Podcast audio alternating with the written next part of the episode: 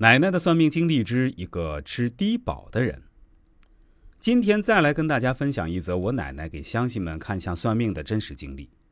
我节目里讲述的绝对都是非常真实的案例。在我们镇西的一个村儿，有个名叫牛老大的人，家里养了一群鸡、鸭、鹅、牛、羊、猪啥的。对他就是一个养殖专业户。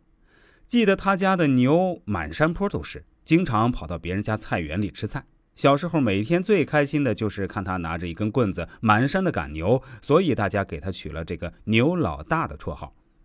牛老大家在我们镇也算条件还不错的，每到逢年过节，很多人涌到他的养殖场杀猪宰羊，要不就是买鸡买鸭，好不热闹。当然，牛老大数钱数到眼睛都眯成了一条缝儿心里那个高兴啊！牛老大的堂哥是我们县的副县长。给他一个贫困户的指标，吃起了低保。牛老大的老婆没有工作，就是在家伺候这些动物们。他的脚不是很好，走起路来有点跛。要说给他家吃低保也说得过去，但是还有很多比他老婆可怜多了、家里穷得揭不开锅的都没有吃到低保，所以这事儿也不好怎么说。这些年，凭着夫妻两人的勤俭持家，日子过得越来越好，在镇里盖起了两栋小洋楼。就在牛老大把养殖场扩大经营后的第二年，他感觉身子骨一日不如一日，经常才干半小时活就头晕眼花，没有力气，还站不稳。去医院检查了好几次，医生说没什么毛病。吃了一堆医院开的药后，还是不见好。去省里检查，仍然都说没有问题。这一年闹禽流感。鸡鸭鹅都死了很多，存活的这些也是奄奄一息。牛老大在医院待不下去了，吵着要回家。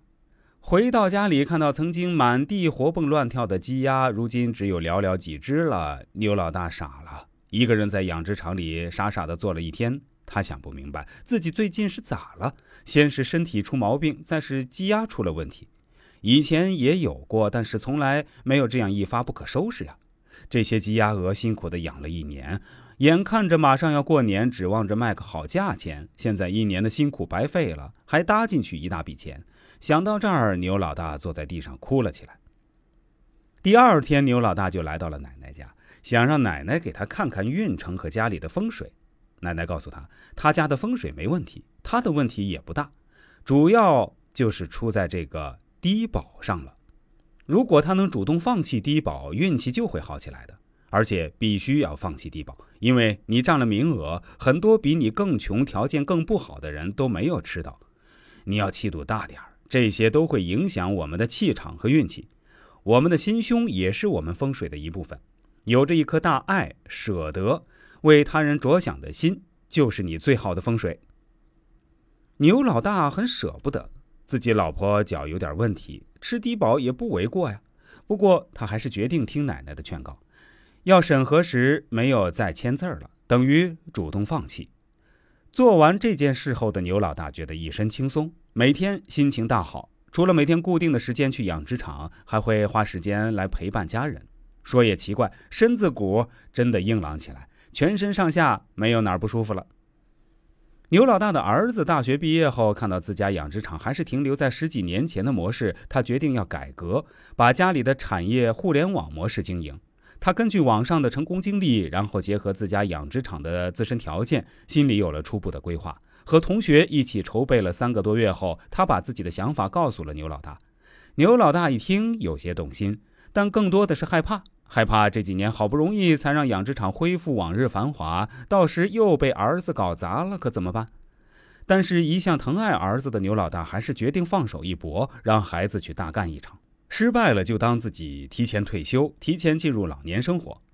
他儿子选择的是开网店，和传统养殖相结合，通过直播和宣传，加上那时候淘宝正火，他成功的把自家的土鸡蛋、土鸭蛋、鹅蛋什么的推出去了。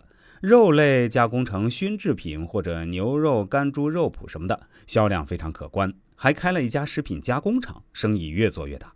现在大家提起牛老大，就不得不夸他的儿子，愣是把一家小作坊做到了全市的明星企业，还解决了好大一群人的就业问题。牛老大对这个儿子也是赞不绝口，对奶奶也是非常的感恩。他始终牢牢地记住奶奶的话，心存大度，多行善事。每年发给员工的奖金和福利都是我们市企业里面最多的。不仅做公益事业，还始终关心孤寡老人和留守儿童。更多精彩内容，欢迎大家关注一下我的公众号“周易面相大叔”，我的微信、QQ 都是七幺八幺五三二九二，也欢迎感兴趣的朋友添加一下。感谢大家的收听，喜欢听我们节目的朋友啊，也可以分享给您身边的亲人、同事、朋友都来听听，功德无量。